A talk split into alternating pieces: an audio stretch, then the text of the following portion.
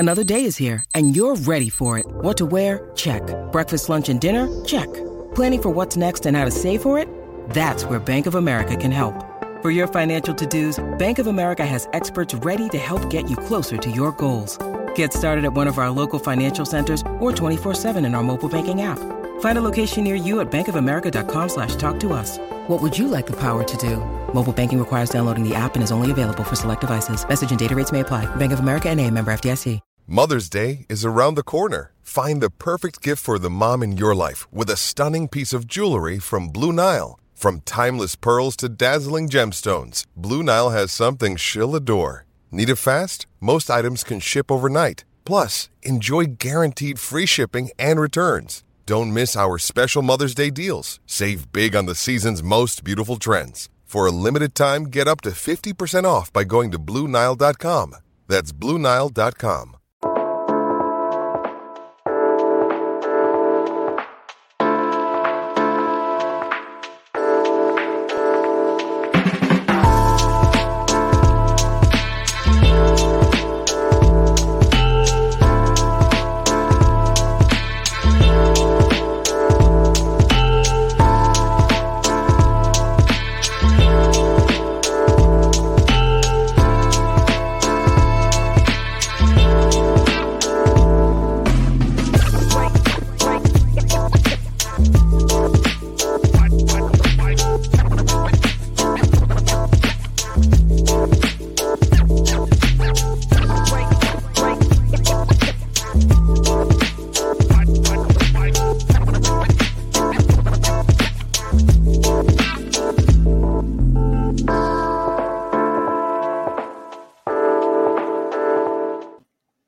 Welcome into the DNVR Rockies podcast, brought to you by DraftKings Sportsbook. Now, new customers, when you sign up using promo code DNVR, you can make a $5 NBA moneyline bet, and when your team wins, you're going to get $200 in free bets with code DNVR, only on DraftKings Sportsbook, an official sports betting partner of the NBA.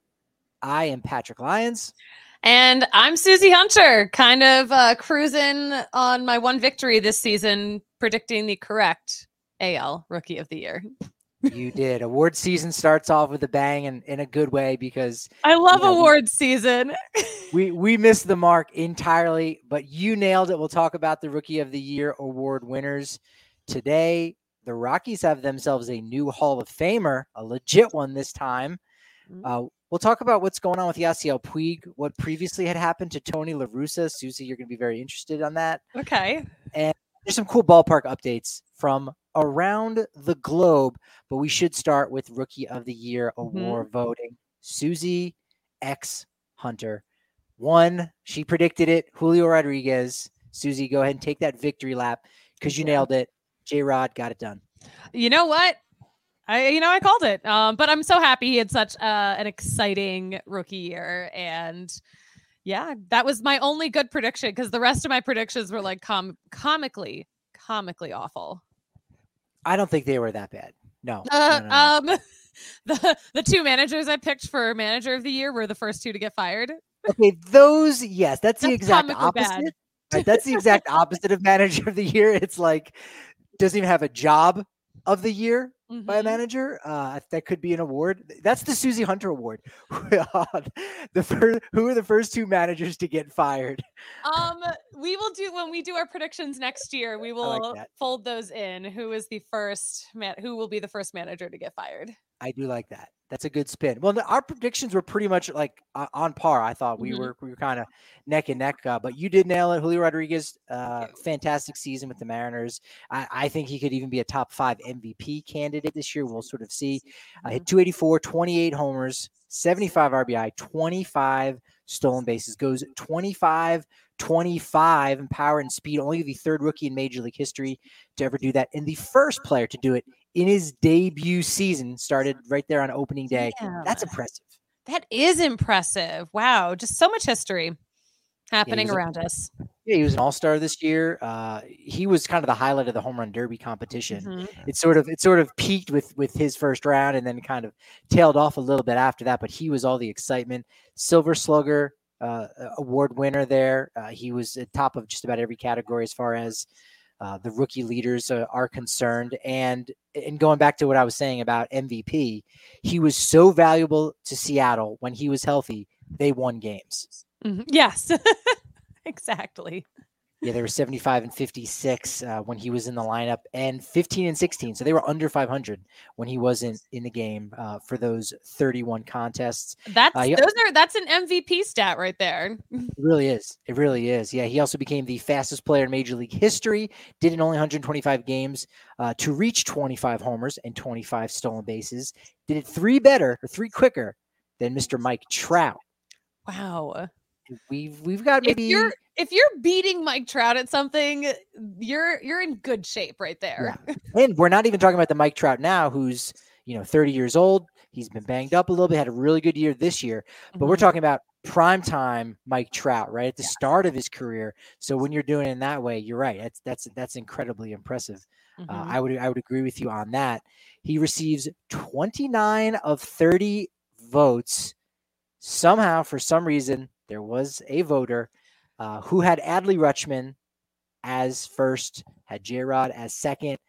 Find that interesting because there were actually two voters in the American League, as far as the BBWAA, who didn't even put Adley Rutschman on their ballot. Probably might have been a fourth place, but I find that to be a bit egregious. The thing we were all waiting for was, would it be unanimous or not? I'm really surprised that it was not unanimous. But so close to unanimous. So close. Yeah. Just the one guy had that. Not great. That's always the worst thing. That's the thing that I will most certainly fear when that time comes. When you're participating in the voting. That's it. I mean, I got to vote where my heart goes, but it's not the end of the world to miss on that. But it does become a story for a period of time. We'll actually have tomorrow's guest on Wednesday. We will have on a National League Rookie of the Year award voter from the BBWAA. So very excited. Who's tomorrow's guest? You have to watch. It's one of 30 voters. One of 30. Go to the website. You can try to pinpoint that down. Yeah. Okay. Yeah, sounds good. J-Rod was the only player to be named on every ballot. 8th center fielder in the American League history to win the award. Last one was his teammate with the Mariners, Kyle Lewis. In 2020, Mike Trout won it. In 2012, Carlos Beltran, Fred Lynn, Tommy Agee, Bob Allison, and Albie Pearson. So some familiar names and some less familiar names. Mm-hmm. I will admit, Susie, because I don't know everything, and I don't claim to. Are we sure about that? I had never heard of Albie Pearson. So I thought, you know what? Let's learn a little bit about Albie Pearson. Let's get into it. Wait, he was a short king. He was very much a short king. He was the OG short king. 140 pounds. Won the Rookie of the Year award in the American League in 1958 in the original iteration of the Washington Senators before they moved to Minnesota. What I found a couple crazy things about his life. Mm-hmm. He was traded 2 months into his second season. So he wins the Rookie of the Year award. And then at the end of May of the next year, just traded. That's strange. That sounds like something the Rockies would do. Oh, easy now. They would never. This is amazing. Yeah, he was a one-time All-Star, so he had a decent career, but was only an All-Star once in 1963. That year, he actually started over Mickey Mantle, who apparently was slumping. So they went with Albie Pearson. Had I gone to that game, I probably would have been a little bit bummed. Look, let's face it.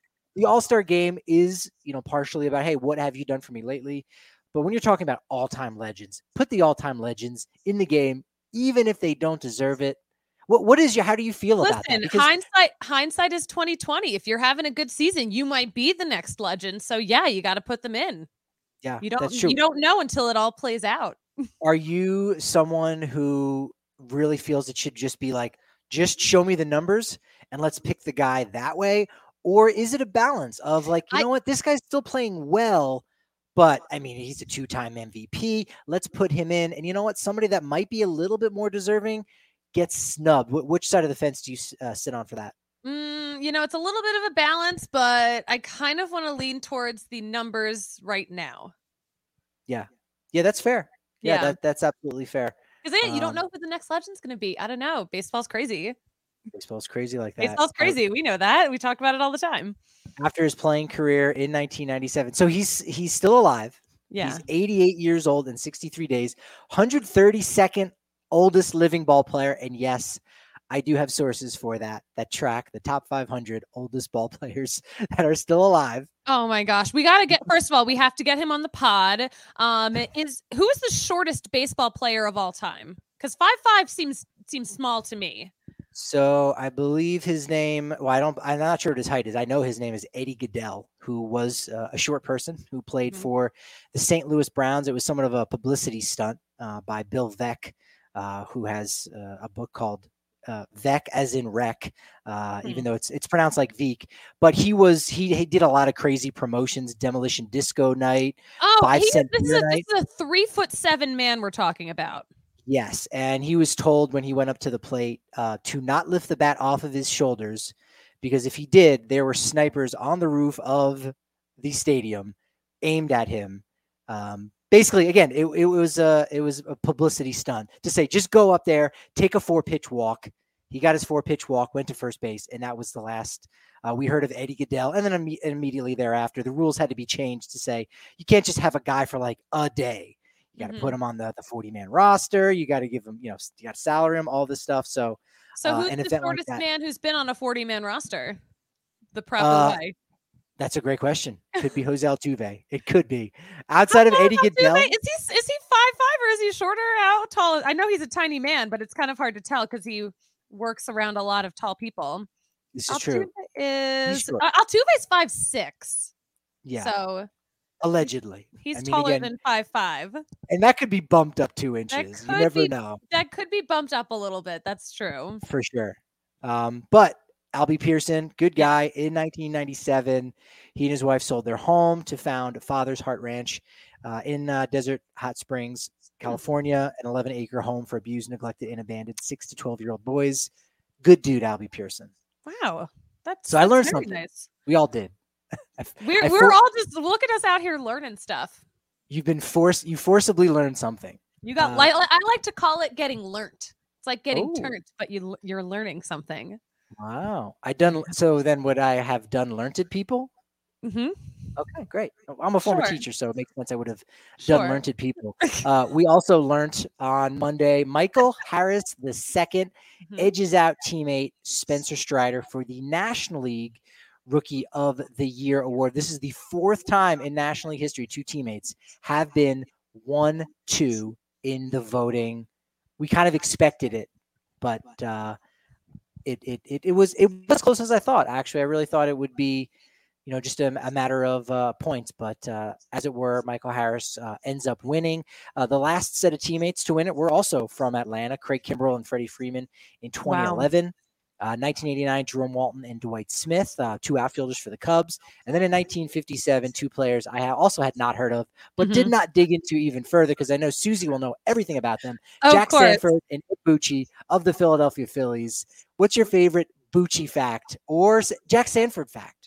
You know what? A fun fact is that they both loved the city of Philadelphia. No, I actually don't know anything about these guys, but I'm looking them up right now. Jack Sanford's name does look vaguely familiar, but I think his name just reminds me of someone else. But no, I don't know these folks. I think Ed Bouchee might have been a first baseman, and Jack Sanford was possibly a pitcher. But Harris, 297 this year. Yeah, Jack Sanford was a pitcher. Yes, correct. Nice. Harris II batted .297 with 19 homers, 64 RBI, 20 stolen bases. So he was just shy of 2020. In fact, he didn't make his debut until May 28th. So he could have been right alongside J-Rod there in the American League with going 25-25 in homers in stolen bases.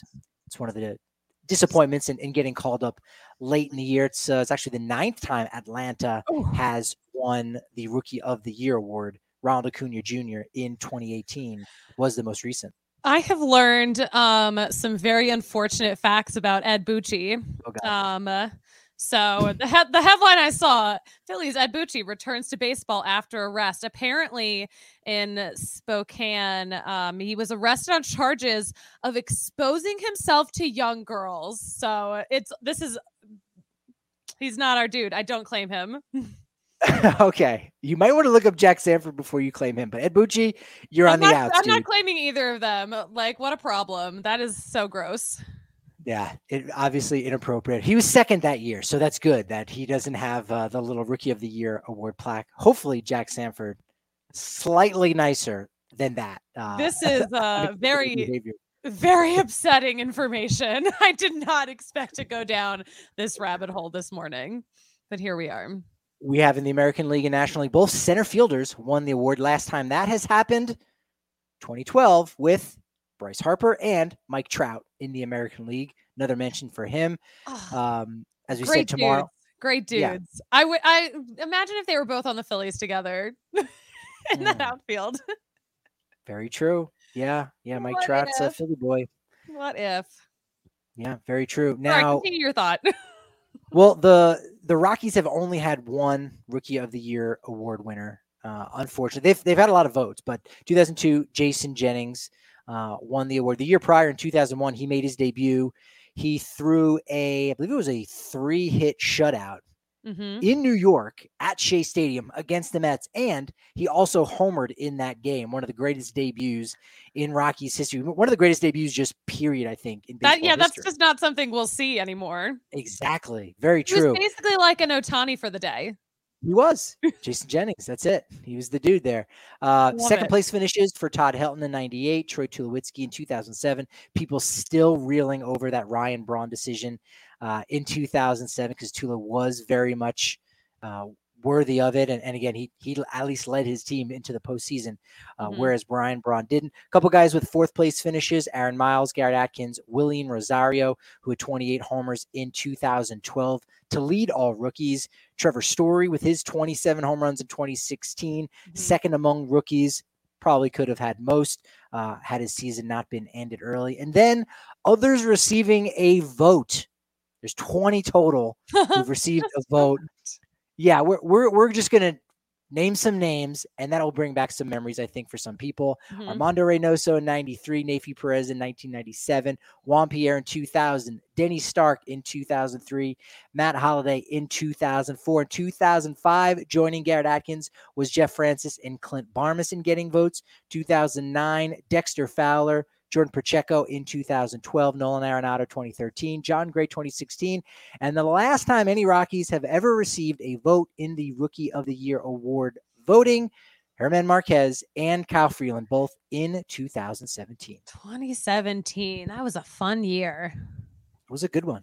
Yeah, I think this would have to be the longest drought that they've had between. Yeah, I guess so.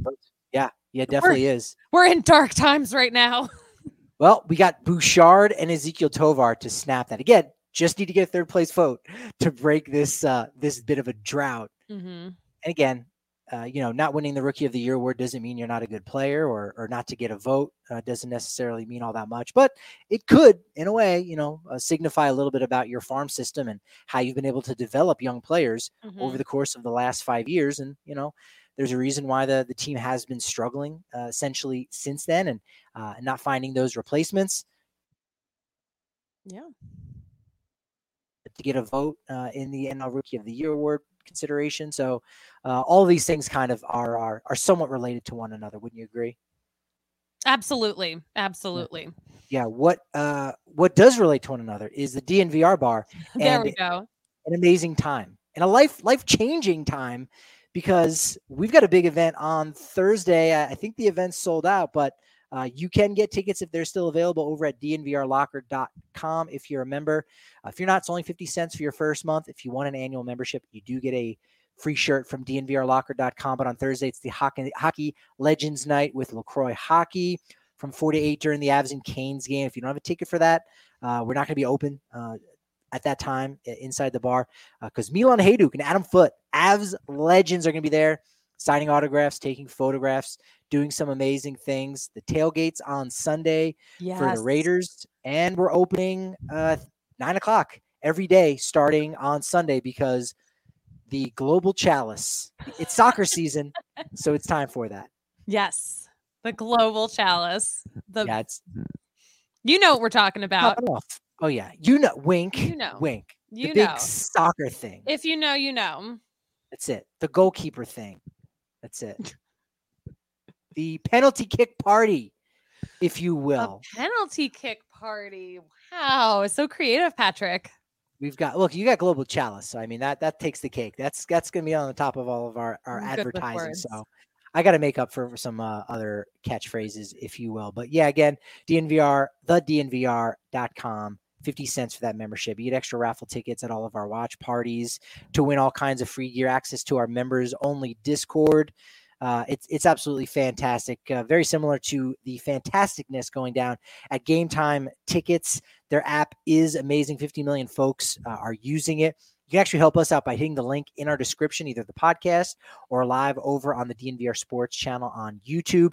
It's a great way to save yourself some money on some of the best events around. And even if it isn't a highly anticipated event, you can still get some great seats at up to 60% off, especially if you wait closer to the start of the event. I've done it before. Susie's done it. Mm-hmm. It's amazing. And even if it is a highly anticipated type event, Taylor Swift at Mile High, or just a regular Rockies Yankees game on a Saturday night. Yeah. Not Mile High. It's going to be a ball. Yeah. Really intimate affair. Yeah. Have you seen all of the tweets about Ticketmaster crashing for all the fans waiting to get in? They're all in line to buy tickets today. Today's the day. So if your Ticketmaster froze and you got kicked out and now you're having trouble getting tickets, like I might be using this to get to Taylor Swift come July.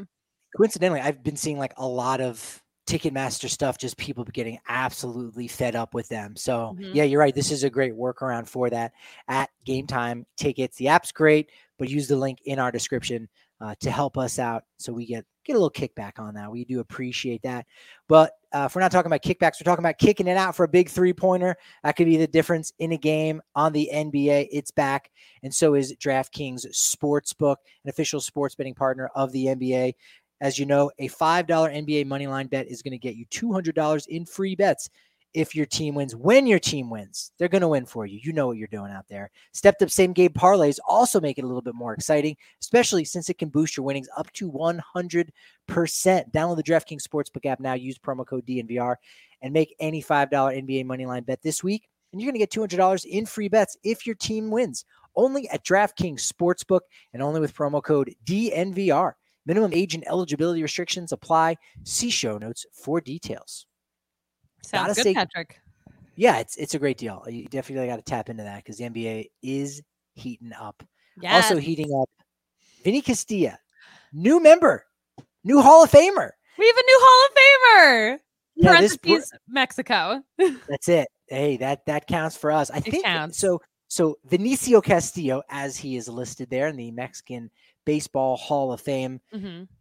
By the way, that is hands down the nicest museum ever. It's absolutely beautiful. I talked about it last offseason, and I was blown away when I saw images of that. But have you been? Never been. No. Okay. Been to Tijuana once, and we'll leave it at that. That's as far into Mexico as I've gone. I think this needs to be a DNVR trip. We need to go to the Mexican Baseball Hall of Fame. That's it. Now it's going to be a road trip. We'll drive down there. I think it's in Monterey. Then drive down to Mexico. We'll have some stops along the way. We'll figure out some things.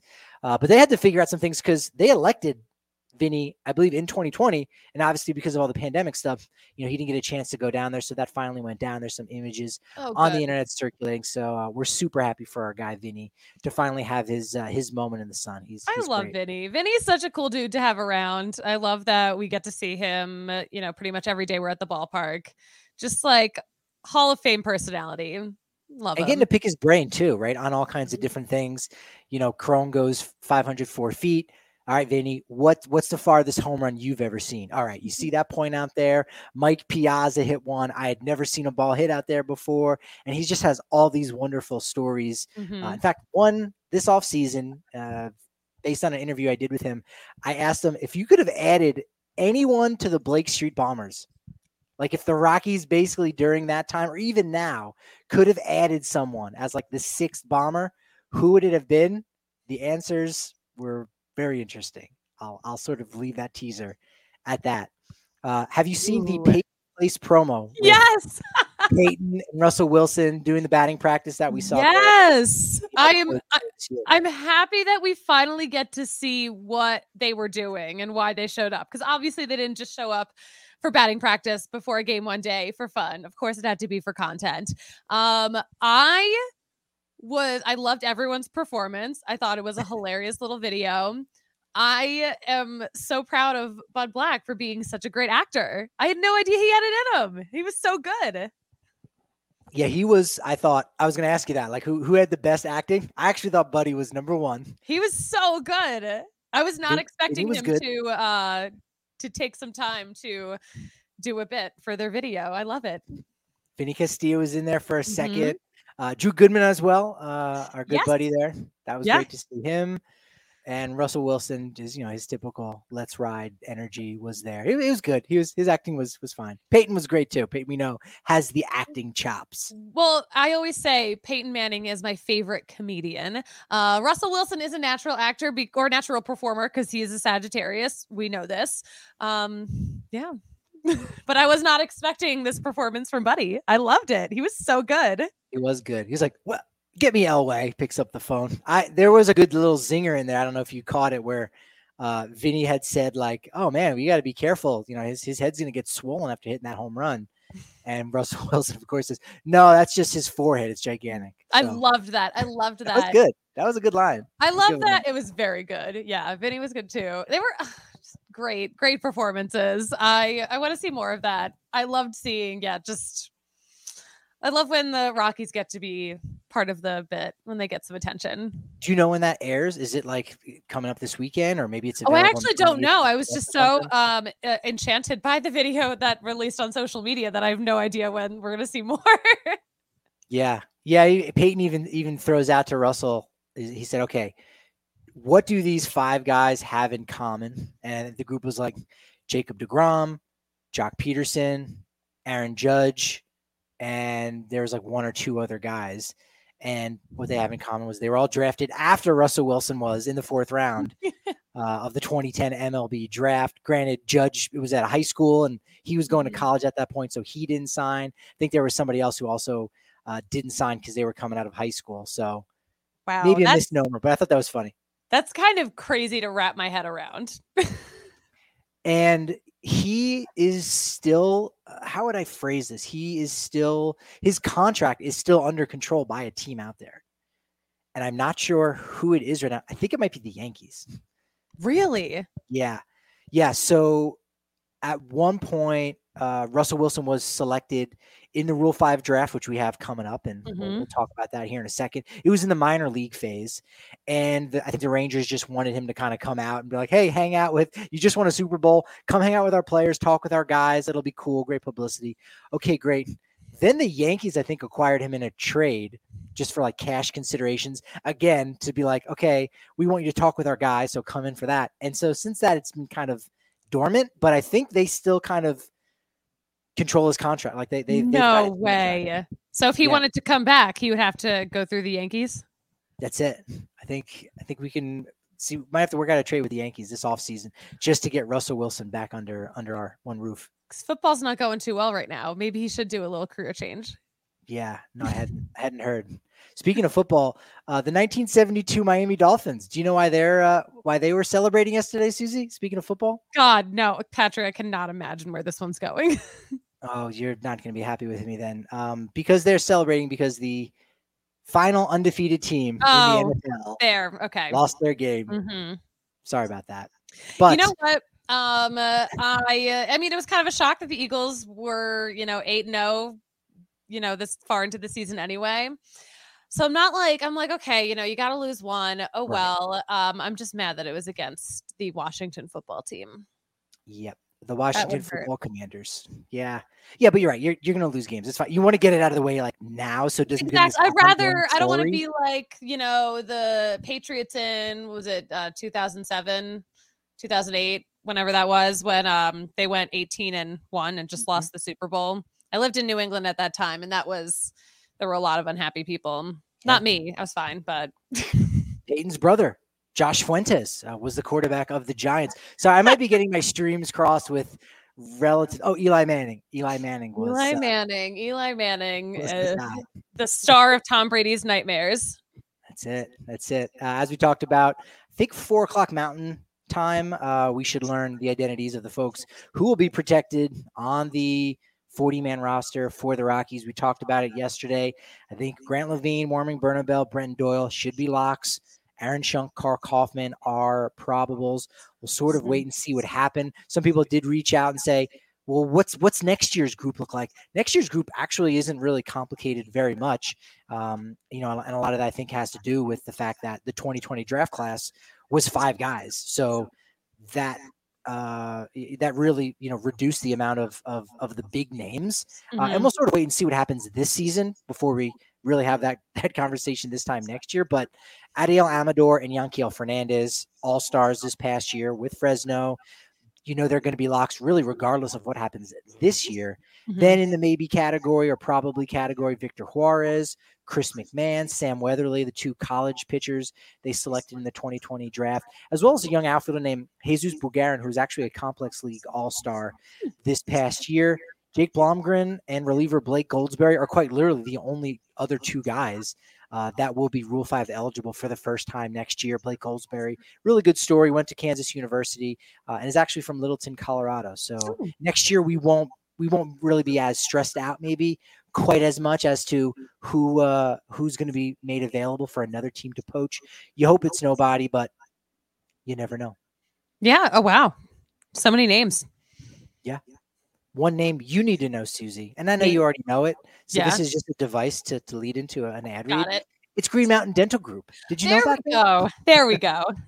Yeah, but seriously, mention either myself or Susie or DNVR Sports. It doesn't matter. They're going to hook you up with a $300 discount for a full orthodontics treatment for new patients. Also, if you mention DNVR Sports, you could get a free set of bleach trays at $350 value with a new patient cleaning, exam, and x-rays. They set me up real nice last time. I'm due for it again. I think, what is it, like every 6 months is like the tightest window perhaps that you should go. And so I'm approaching my 6-month mark. I'm very excited. Yeah. Your teeth have been looking great, but listen, teeth can never be too white. That's my opinion. That's true. Yeah. And they're going to set you up to make sure that it doesn't make your teeth too sensitive, because that's the rap that some of them can get, but not with Green Mountain Dental Group, located only 15 minutes outside of downtown Denver. And this next partner is one that has a product I use literally every day. It's Athletic Greens. It makes you a difference. And I both. That's it. Both of us. That's right. Look, positive gut health is a real thing. You might drink kombucha. You might have some ginger or ginger chews, whatever it is. I use those as well. It's all part of the balance that starts with Athletic Greens and my 75 high quality vitamins with 1 scoop. That's it. 1 scoop. I'm getting that. I'm getting whole food source superfoods, probiotics, minerals, adaptogens. It gets my day started off the right way. And now they want to actually hook you up with a free 1-year supply of immune supporting vitamin D and 5 free travel packs with your first purchase. All you got to do is visit athleticgreens.com/Rockies. That's right. We have taken over. You just need the name Rockies after athleticgreens.com/Rockies. They're going to hook you up with all of that and allow you to take ownership over your health and pick up that ultimate daily nutritional insurance. It's Avalanche Ale time. You know it, right? It's that classic American ale. Love Avalanche Ale season. So good. It's so good. Well, I think, Susie, because you like a little bit of everything, right? They've got it blends that pale. It's got a little bit of the chocolate, the caramel malts. It's well-rounded. It's very flavorful. It also has these whispers of toffee sweetness. Whispers. It's fantastic. That's it. You can have a conversation with your Avalanche Ale. It's it's complex. It's got stuff going on. I love Avalanche Ale. That's it. It's the Garrett Hampson of beers. Well-rounded, oh my God, versatile, and satisfying anytime. Although we might be saying it's the Alan Trejo of beers, because Alan Trejo might be sliding into Garrett Hampson's spot on the roster. We'll sort of wait and see what happens with that, but you don't have to wait and see where you can get your favorite Breck Brew or Avalanche Ale, because all you got to do is go to breckbrew.com to find Avalanche Ale near you. Love it. I hope we find it at our Friendsgiving tonight. Very true. I'm excited.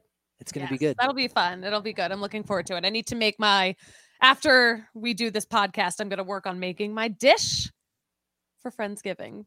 Excellent. You might have to put that menu online for folks too, if they want to cook at home as well. If they want to do like the like fantasy baseball, they want to do fantasy DNVR Rockies podcast host.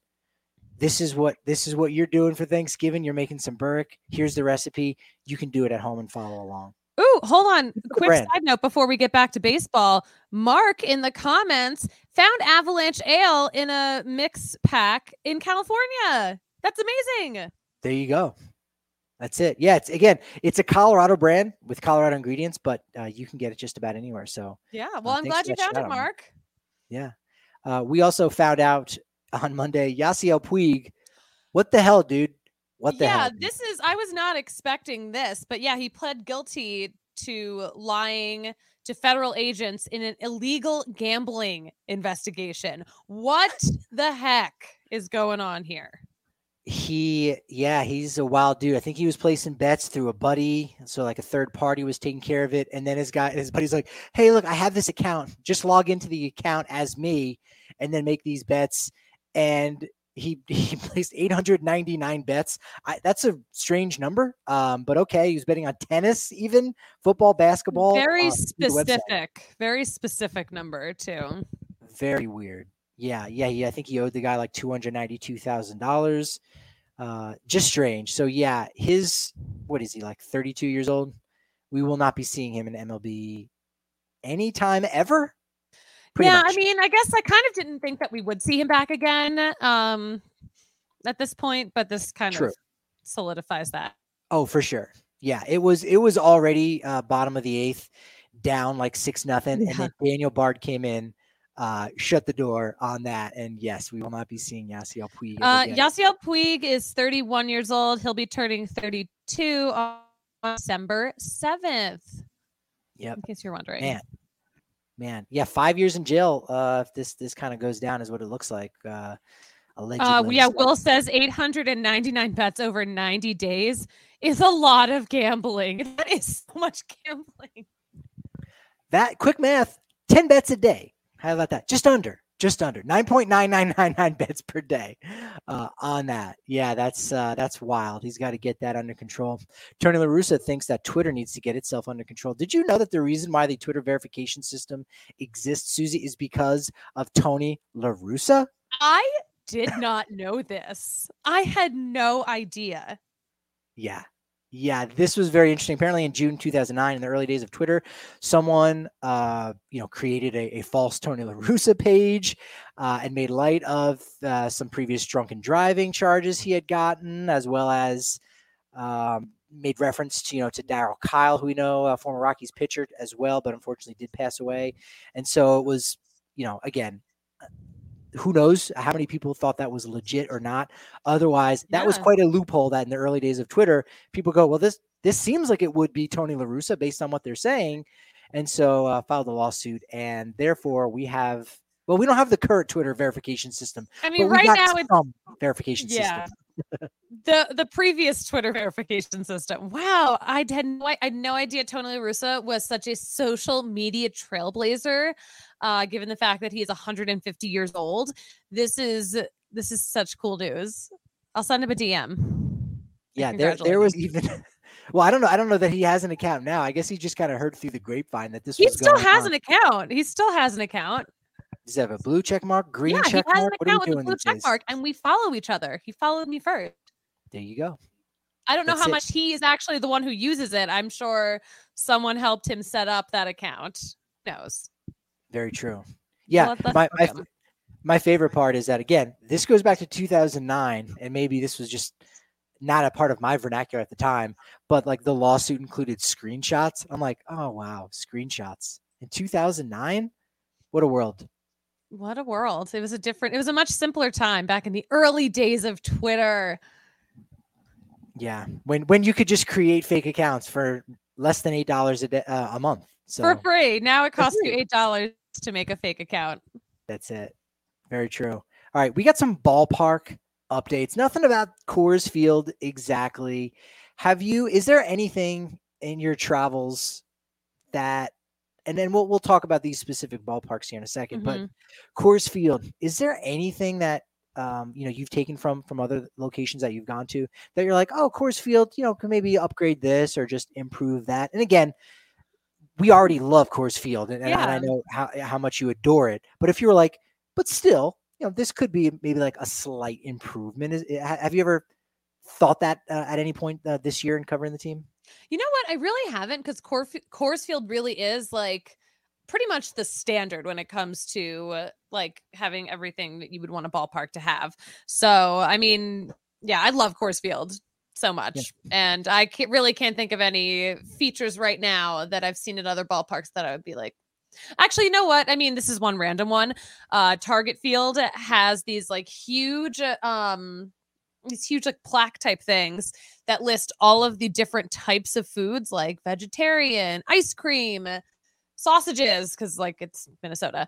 But that is one feature that I wish was at every ballpark, a big map of where all the different types of food are for different like either like cravings or dietary needs. Yeah. Like other than that, very niche, I know. That's it. No, that's a great suggestion. I think that's incredibly valuable. That's why every mall has something like that as well. It's just like a mall. And of course, like so fitting that a ballpark in the same city as Mall of America would have something so mall-like. Perfect. Yeah, that's perfect. And actually, the one thing, Susie, that you did leave off the list that I know you agree with me, it would be a Hall of Fame. That would be the only thing, but no major. Oh my gosh, of course. Yes, that is the one thing that I still can't believe the Rockies don't have. It's crazy. Yeah. Not a major structural thing to deal with, but just something you would have hoped to see somewhere. Maybe a little Hall of Fame next to the, cherry kebab stand, berry kebab. Maybe that's all. That's all we're asking for. A little Hall of Fame kiosk, a roll away Hall of Fame kiosk. If you really need to, that's fine. But that's hilarious. Rogers Center up in Toronto, $300 million project. And it almost looks like they want to get their own rooftop. They've removed seats up in the 500 section. Oh, wow. There it is. It's empty. It's barren. And it looks like they want to make that somewhat of a party patio. Those are not very desirable seats. So you might as well try to make patio. Yeah, no, those are. Yep. This is giving me major party deck vibes for sure. It looks fantastic. You know what? I mean, I'm not against it. I'm not against it. I like this ballpark in general. And I know like maybe not everyone does, but I this would be a good fit for that for sure. And that's interesting that you say that you liked it, because I feel like from everything I've seen, I probably wouldn't like it necessarily. But again, that's why you need to go to these ballparks, because you get the feel and you go, actually, you know what? I think I was wrong. And I definitely think after these renovations here and everything that they're about to put up, that could definitely tip the scale for anyone else who just thinks, it's just a dome stadium. It's whatever. There could be a little bit more going on in there. So that will be exciting to see what happens when that gets going next year. Colorado, right? Not next year, but the next season after this current one, 2024, we'll all potentially get a chance to go up there and check out the Rogers Center. Did you go to games with it open and closed the door? Actually, so when I went, it was right at the end of the season. Canada had just increased the capacity at the Rogers Center, and the roof was open every night I was there. I think I was there for 2 or 3 games and the roof was open, because it wasn't like super cold out, which is kind of weird because it was very much like end of September, very beginning of October. So Yeah, I actually got some roof. I got the roof open. Get to see some of the Canadian sky. That's a good thing. Yeah. Oh, I had so much fun. I was Canadian for like a whole week. It was the time of my life. Love that. Yeah. The image that we were showed the roof open, and like that, I think gives it an extra element of like, oh, look at this beautiful ballpark. If it was closed, it might lack that pop. You know what? I feel like if you were at that party patio, if you're on that party deck, and the roof was closed, I wonder if it would feel claustrophobic because you're so much closer to the top. Very true. And also above the patio, if you look, there are like windows and you're like, are those shutters? Yeah, that's a hotel. That's the hotel. Yeah. That's crazy. You're right. I could see that when it's closed. Again, it's just there's that extra dimension that the blue sky adds. And so it could be claustrophobic up there in the patio. I think that's what we're calling it. Okay. Party patio. Okay. The patio. City Field, right field, has a fence being moved in. There's only a couple renderings. Super producer Kale missed out on our rendering conversation on Monday. I'm sure he missed it dearly. But they're going to have like a speakeasy club in right field, which there's only a couple images out. Here's one of them. You go, okay, cool vibe. Okay, you know what I learned in LA? LA has a speakeasy. The Dodgers have one, and I had no idea. And you like really need to be on a list to get in, because I tried to go in and they were like, "No." Yeah, I think that could be the case. That could be the case for this too, because I think it is again one of their diamond clubs. You know, we need like special access and stuff, and there'll be seats behind the fence that are really close up there. So that's kind of cool. I mean, I guess if you were a fan of the Mets or a team like that has a ballpark like that, it could be frustrating if, you know, there's always this construction and it maybe seems like the team is nickel and diming you and changing the configurations of the outfield. But I kind of like that idea that you almost every couple of years, you don't know what you're going to see. The bullpen's in a different location. It refreshes it, right? It continues to keep it fresh. Not that, you know, you need it to be fresh all the time. I love going and seeing Coors Field looking identical every day. It's beautiful. It's baseball. But I think that could be a fun aspect for some fans to see, like, oh man, okay, this used to look like that over there, and we used to be able to stand there, but now they put this fence up and they move this. That's kind of neat. And, you know, I'm sure it's a really cool view for the people in that speakeasy. Yeah, that's fun. It's got to be, I'm sure it's a great experience. Yeah. The renderings. Oh, what you got? I said, I'm sure it's an expensive experience. Ooh, yes. New York City. Gotta be. We kept talking about the Oakland Athletics and all of those renderings. So I thought now would be a good time to actually take a look at some of them, because they really are magnificent looking. And that's really nice looking. And it looks also like, look at that grass on the top of the ballpark. Really neutralize that carbon footprint. Yes. And I think that's like a major, you know, point in that. And if you were to like pull out, you would see the rest of Oakland, and it is kind of in an industrial area. So, you know, it wouldn't look as nice, but as a stadium as itself would be great. I mean, here sitting behind home plate, and you've got like trees up on the roof, you know, and like right center and left center field. Again, the view of those kind of cranes that are out there in center field in the port that are lifting up all the trailers and whatnot. Not great. But still, overall, you know, they look pretty good. This location in center field would be nice. That looks really cool. I mean, I like the idea of incorporating all this greenery, especially because, you know, we kind of, you know, baseball's an outdoor sport, and sometimes it doesn't always feel like you're in nature, but this feels like you're in nature. I kind of dig this. If this comes to fruition, this would be kind of a modern marvel. Yeah.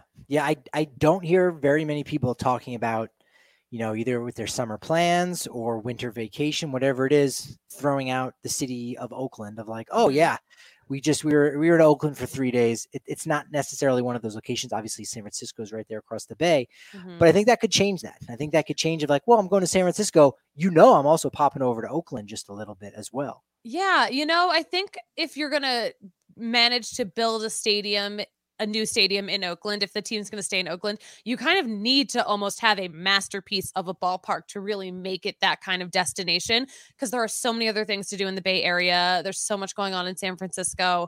Oracle Park is already one of the best ballparks in baseball. So like you really need to, I think they need to do a lot more to compete with that. But I think doing that would make it work. I think fans would come back.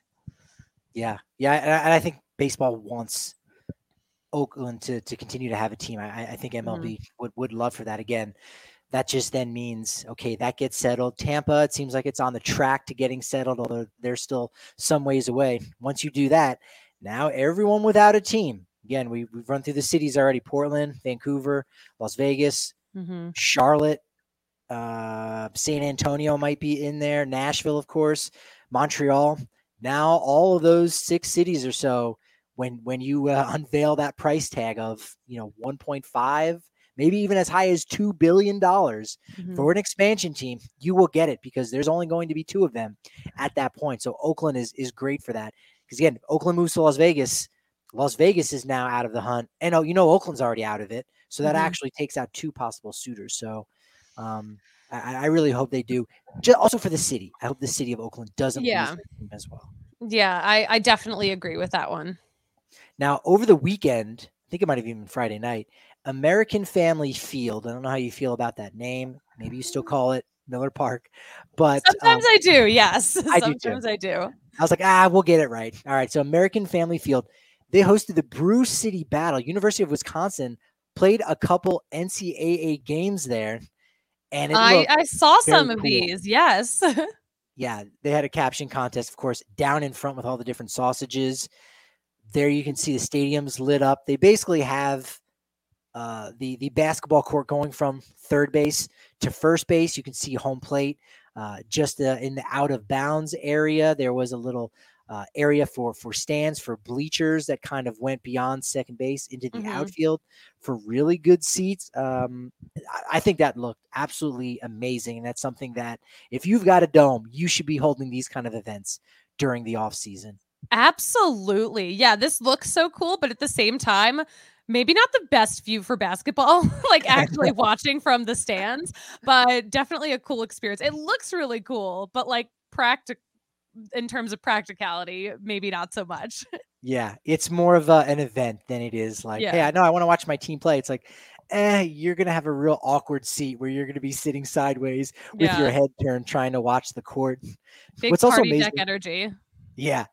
It's also amazing too, like when you look at those photos, how many empty seats there are, and you're like, this is a very well supported basketball team, because it was men's and women's, and yet you're like, half that place is empty.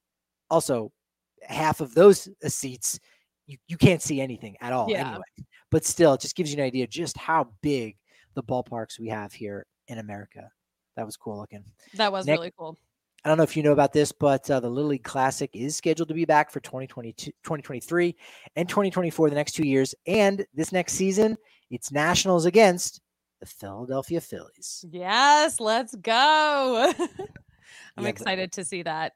Don't know if the Rockies will be involved in that. I was really kind of angered a bit by the fact that the Rockies continue to not, get involved in a lot of these destination type events, and I guess just being in the middle of the country, it does make it hard. So it's really just a coincidence. Hey, if the Rockies happen to be in this location, so be it. They can participate. The nearest one of those destination games, of course, you would think would be Iowa, right? You say, okay, Field of Dreams game. The next 2 years, I think they're taking a break from it as that site is undergoing some serious renovations. They're putting some major youth facilities there and some hotels. They're really trying to build that up and make it a real destination. Yeah, absolutely. So I commend them on that project, because it's gonna be amazing. So, but no game. Now you go, well, I was in my head, it seems close, but it's not close. It's not as close to other teams that the Rockies are playing. That's true. And for me, the reason it seems close is you go, oh, there's only one state in between it. Nebraska. That's it. You just drive through Nebraska and you're in Iowa. But that's like all of Nebraska. But it's the wide part. And really from Denver, half of Colorado, and then half of Iowa as well. So that's, 12 and a half hours, something like that, depending on how fast you drive. Super producer Kale drives very fast. So he's doing it in about 11 and a half hours. And it did get me thinking, all right, well, maybe the Rockies are like somewhat nearby. Well, we know both Chicago teams have already played, Cubs and White Sox, and they bring with them whoever they're playing at the time. Cool. Yankees, Reds, fine. Milwaukee is actually closer to Dyersville than Chicago, which is interesting. Minneapolis is like 4 hours away, so that's not bad. So those are two more teams that are a little bit closer. Kansas City and St. Louis, kind of manageable down there. In Missouri, you could go all the way out to Pittsburgh. You could go out to Atlanta, and those places are essentially as close, if not slightly closer, to Dyersville, Iowa, than Denver, Colorado. Wow. That is, thank you for this geography perspective. I do like geography. I love geography. As we know, I came in second place in my fourth grade geography bee. I love geography. This is my kind of conversation. I wonder if there's a spatial thing in our brains about like measuring distances from like east to west, west, like left and right, like horizontally, because we look at those distances as, okay, it's sort of finite. But then when you throw in Atlanta, because Atlanta's in the southeast. Mm-hmm. So now that's like a diagonal line going north, northwest. And you mm-hmm. go, well, wait, Atlanta would be like a million hours of a drive. So it's got to be a lot farther than Denver. And it's almost the exact same mm-hmm. destination. So I don't know if our brains can possibly compute something like that, Susie.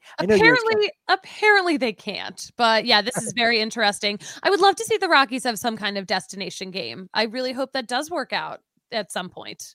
Yeah. They've had those games, you know, in Mexico City or Monterey, like in spring mm-hmm. training, which again is something, but you want it to maybe be more of a regular season game. And I know they did that. In Mexico. I think that was the mm-hmm. first ever game held outside of the U.S. or Canada was a Rockies game, but long overdue for one of those really cool trips. I think that would be a lot of fun. That would be cool. We are going to have a lot of fun on Wednesday's show, where again we got an NL Rookie of the Year award voter, member of the BBWA from here in Denver. I'll give you that hint. Okay. Coming into the studio talking about the Rockies amongst all other baseball topics. So it's going to be a fun one. Follow us along on Twitter at @DNVR_Rockies. @PatrickDLyons is where I'm at on Twitter. And you know, you can find me at @TheSusieHunter on all platforms. Love that. Looking forward to seeing you guys tomorrow. This has been wonderful, but shoot, Susie, you know what they say about momentum. What do they say? It is only as good as your next show. So we will, of course, see you tomorrow as we do every Monday through Thursday at 11 a.m.